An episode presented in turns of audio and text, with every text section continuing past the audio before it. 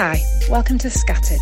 We're a group of friends from the same church who are serving God in different countries, and we're meeting online to chat through books of the Bible, chapter by chapter. We'd love you to join us. Hi, everybody. Welcome to Scattered. Um, we are in 1 Timothy chapter 4 today. So, yeah, this letter from Paul to Timothy, uh, we've been seeing him encourage his protege, Timothy, um, to keep going in a tricky kind of context, um, keep kind of leading the church in Ephesus, um, despite some false teaching. He's already mentioned some false teaching that's happening, which has been affecting the church that Timothy is leading. Um, last week, we were looking especially at some foundational truths upon which the church is built. Um, and this passage returns to the issue of false teaching. Uh, we're going to be looking at verses, just verses 1 to 5 of 1 Timothy um, chapter 4. So, my first question for you guys I've got uh, Helen and Juliet with me here. Um, me and two Hermiones. We're going to see how that goes. Um, So, yeah, my first question for you guys is how do these verses, you know, which kind of focus a bit more on the false teaching and what what is being kind of leaking into the church, how does that link? How does that link to what Paul's just said at the end of chapter three? Okay, so every time I speak, there's going to be some background noise because there's just some renovation in the flat below us. So, um, so we ended last week looking at the mystery of the Christian faith and this liturgy that was proclaiming uh, the truths that we we hold to as believers. And so then straight away we're faced this week with people who have um, what does it say? uh, depart, departed from the faith, which essentially mm. means like abandoning the essential teachings of uh, Christianity, the essential things that we held to. Yeah, great. So these false teachers are essentially departing from the truth that we looked at last week, um, like God's truth, the truth. Yeah, that's right. So looking at verse one, it kind of sets the tone for these verses, doesn't it? Um, says now the spirit expressly says that in later times apart from the faith and so on. What does it mean to depart from the faith? Or i think if you look at the greek it's linked to the word apostatize where and when is when is slash will this happen? What does it mean when it says in later times uh, so the general consensus is that when it talks about um, later times it means sort of the time that Paul is writing to Timothy and the future. So it's it's um, basically it's something that's occurring now, something that will occur now. We should not be surprised by it. Um, that people will, yeah, depart from the faith, and it's that idea of um, apostasy. So the the abandonment or the renunciation or the turning away from uh, the the belief um, I think as I was reading this, I was like, the word depart, some will depart. It sounds almost like it's like a sudden thing, but actually, it's so often, isn't it, a slippery slope? When I think about people I know who have departed from the faith, it, it's usually something small has happened, and you know, just little drip by drip by drip by drip, and then suddenly um, they're they're departing from the faith. It was a uh, yeah, it just struck me with that that the way that the English comes out, it says some will depart from the faith, as in it's a sudden thing, but really in reality, it's it's rarely that. And it's quite a painful experience, isn't it? I think in just that idea of departing from the faith can is quite emotive and we can probably, if you've been a Christian for long enough, you'll probably know people that have departed from the faith in this way. Yeah, cool. And so, do like tell, t- let's talk about the process of that because Paul goes into a bit more detail here, doesn't he, about um, what it looks like to um, depart from the faith. So I guess we're thinking still the latter part of verse one. And yeah, what's going on? Because it talks about the Spirit here, doesn't it, in verse one? So the Holy Spirit and then it talks about demons. We've got demons in verse one, and then we've we've got the conscience mentioned as well. I guess it feels like all of those things are in the arena of spiritual warfare that we're in. Um, can either of you just, yeah, give us a bit more background to those things and how they're at play in this church, and I guess in our lives and potentially in our churches? I guess we can look back to the garden, can't we, and see uh, the deceitfulness of the devil there and twisting the word of God. And I feel like that's very much our experience now that the word of God is twisted from what it is to something else. And um, that would fit with his deceiving spirits, the deception that, that comes with that. And then uh, I think the doc- doctrines of demons is like the false teaching that we experience. And so all of these are a departure from the truth to something that's different from that.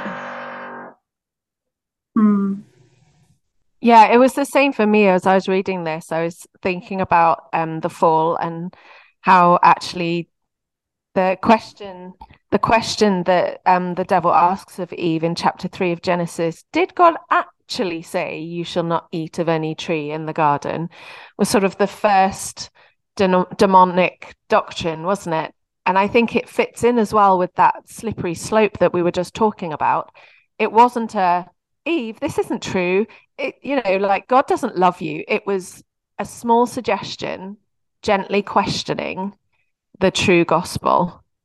And and and um just the idea with Eden, you know, like Eden was glorious and incredible, and everything that you could ever need was there. And yet, just this little question dropped in by somebody, a false teacher, trying to lead, trying to deceive the human race and lead them astray, um, has resulted in awfulness. In the same way, at the end of chapter three, you've got this glorious gospel that has just been celebrated in chapter three. And now Paul's talking about deception, false teachers, demonic doctrines that are leading people away from the gloriousness of the true gospel. Mm. And the mention of conscience being seared here, when I first read that, I thought that meant you know your conscience has kind of been piqued by something. But actually the word seared um, is to do with uh, it's kind of linked to the idea of cauterization. So it's like when something's cauterized it's burnt to the extent that it doesn't feel anymore. Um, like it's almost deadened. And i guess like we were talking before like the it's often a slow and slippery slope to abandon the faith, isn't it? But it's also like a slow and slippery slope of our consciences being deadened. Like often it's not one massive bad decision that we make, but it's a kind of series of little decisions and little temptations that we gradually kind of slip into. And before you know it, you're like way out of your depth. Um, so I think, yeah, these things that the spirit kind of warns, doesn't he? Um, the Spirit uh, reveals things to us. Like he's very much at play in spiritual warfare. And then you have the kind of demons who are uh, deceiving and tempting. And then, uh, you know, we have these God given consciences which we can listen to or we can choose not to. I mean, I was challenged by this. Like, have I, at some points in my walk, kind of deadened my conscience to something, or am I in the process of deadening my conscience to something? I think it's a warning for all of us. I thought that um, as I was mulling over this, that actually our consciences are such a gift mm. because God has given us the tools to um, avoid the slippery slope. Mm. You know, it, it's not like He's like, okay, set us off into the darkness there you go on your own. He's given us um, the ability to to spot when there's an issue, and not only us ourselves, but he's also given us Christian brothers and sisters who are able to help us and keep us um, on the right path and keep keeping our eyes fixed on the prize. It's not a um, yeah, we're not abandoned. We're we're equipped. Cool. And so moving through to kind of verses three to five. So, what are these false teachers actually forbidding in these verses? I don't think this is a an um, an exclusive list, but I think it's something that is definitely uh, happening in the church in Ephesus. Why do you think these things in particular are being taught uh, as you know, kind of falsely taught to people in the church?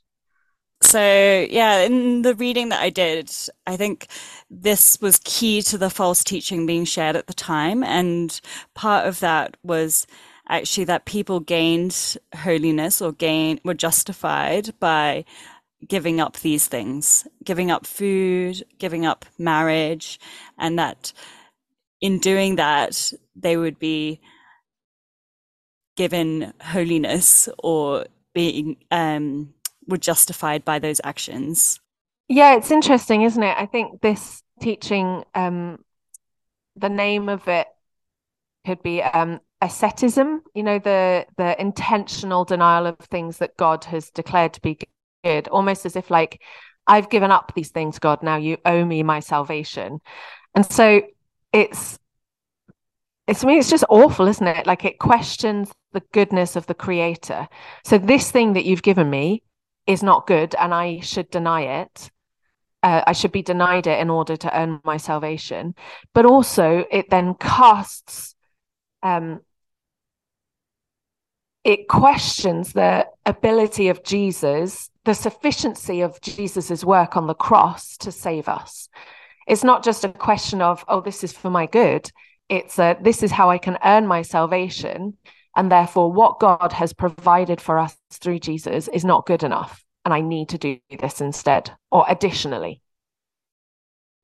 And I think it also raises yourself to the position of God.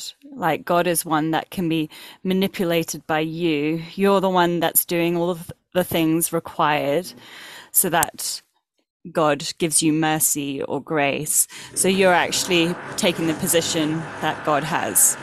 Yeah, and something else I read as well said that maybe the denial of marriage, so um yeah, the denial of marriage and the denial of certain foods was linked to this idea um of a false teaching about the resurrection. Some people were teaching that the resurrection of believers had already occurred. And so those belie- believers had to live above sort of the physical realm if they're godly. And so they shouldn't need the same food. They shouldn't do the same things as the general population because they're godly and they've been already resurrected and therefore they are uh, they don't need these things they're better they don't their physical needs are not as much but all those things aren't they are answered in verses 4 and 5 of chapter 4 of 1 Timothy.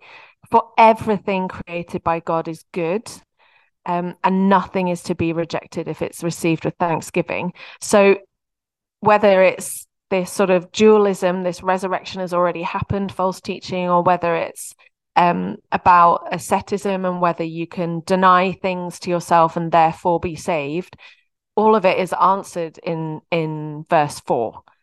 Everything created by God is good it's interesting though isn't it? Like i guess the temptation of the kind of you know i am more holy if i abstain from this or that. It is tempting isn't it? And it's kind of uh, on legalism. And it feels good doesn't it to look like this christian who uh, does these special things and is on like another level. But actually it's it's yeah it, it can kill us. Legalism kills doesn't it? Uh, it kills our faith I was going to add that, like, because then it's the sanctified by the word of God and prayer, and I think like the uh, the word of God can be you can see that all through the passages that Helen mentioned, like especially in Genesis when God said that it was good, and so these things, and um, yeah, and then in Acts ten, and so we can see that actually yeah, God said that it's good, so we should receive it with thanksgiving. You know, we're, we're going against His word. If He says it's good and we are saying it's something else, then you're going against God effectively. And you're mm-hmm. also not receiving it with this thankful, thankfulness because you're acknowledging that it's from God. And I feel like when you have Thanksgiving, you're actually recognizing that God is over us and He is our God and He's giving us all the things that we have are from Him. And so it's like a almost what we saw before was a reversal of the shift of our position before God, us trying to be God and sacrifice and do all these things. And then now, in our thankfulness, we are putting Him in His rightful place and we are receiving from Him rightly. Yeah, I think the key part of um, looking at verse 5 is the emphasis is on prayer um, and thanking God for the blessing of providing rather than asking God to bless it and make the food holy. Like it's not it's not a superstitious or um, ritualistic thing. It's much more of a like Juliet said, making sure that we place ourselves in the correct position in relation to God. Like, what does that look like on a day to day basis? You know, this is a brilliant principle. And, you know, yes, we should receive God's gifts with thanksgiving. I mean, you mentioned saying grace before food or whatever, but I guess on a, yeah, on a day to day basis, what does this, and what does it look like to fight against uh, the opposite, which is kind of, I guess, legalism? What does that look like for you guys on a day to day basis? As I was mulling this over, I was thinking, okay, so all things are good. So everything created by God is good. And so my mind started thinking about okay, so then all things have the potential to be for my benefit. How then does that work out in terms of what I do, what I say, what I choose to experience, what I choose to watch, what I choose to listen to, all these mm-hmm. things? If they're intrinsic, like intrinsically good, what does that look like in my life? And I guess the thing that struck me most was actually that often it's when I start to look at those things or use those things for things that I should be looking to Jesus and God for. You know, mm. where do I find my comfort? Do I find my comfort in food or mm. um, watching some trashy TV? that's where the danger lies. So, one of the things that I've started doing off the back of studying this passage actually is um, sitting down in my quiet time in the morning and just say, writing, thank you for this thing, but then also praying, um, writing, please help protect my heart from this thing in relation to that because I want mm. to thank God, but I also want to protect my heart and mind and soul from that thing in some ways, not because that thing is intrinsically bad, but because I am intrinsically bad and will look to those things for support when I should not.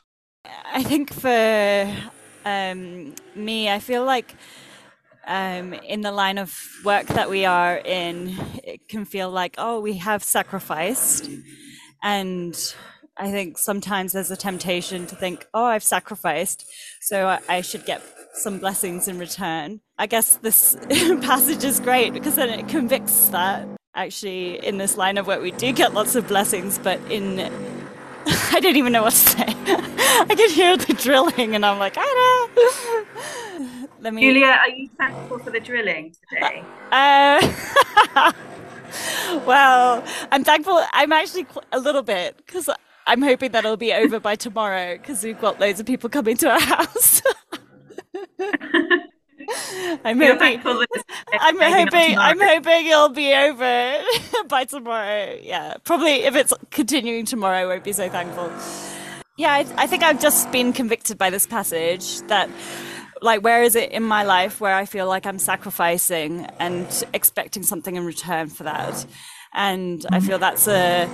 Um, that's something that needs to be brought before God and and yeah, I think he uses that recognition because that's the conscience prompting you. So I just think that that's a really good thing. And I've been trying to respond just in thankfulness in different ways um, this week. It's just a really good reminder, I feel, to just be thankful for the different things that we have.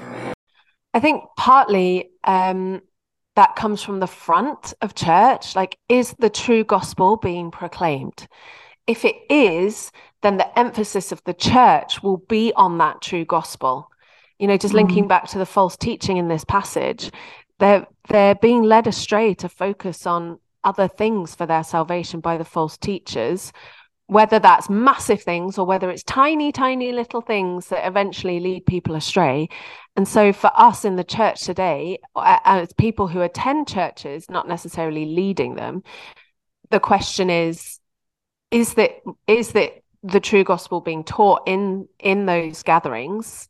And um and is it the focus of the church? Because it, if it is then other things are yeah yeah that's helpful and do you so were you guys struck by anything else in this passage or challenged by anything else in this passage or shall we draw stumps there I was really struck by the first part, just like that actually, in our experience, some will depart from the faith. And it's, I feel like sometimes I'm surprised by this, and, but actually, it is a real thing. And yeah, the word of God helps us prepare for these times. And also, I feel like,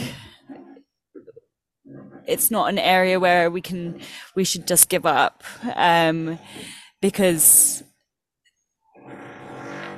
they have been deceived but i feel like there is still space um, even before in this letter um, paul has written like you know pray for them and um, share with them and i feel like there's space for speaking truth into people who have departed from the faith or um, are, you know, you might see them going on the slippery slope and not know what to say. But I feel like we need to encourage each other to speak words of truth and words of love, and be praying that the Spirit is working in their hearts to um, to that truth.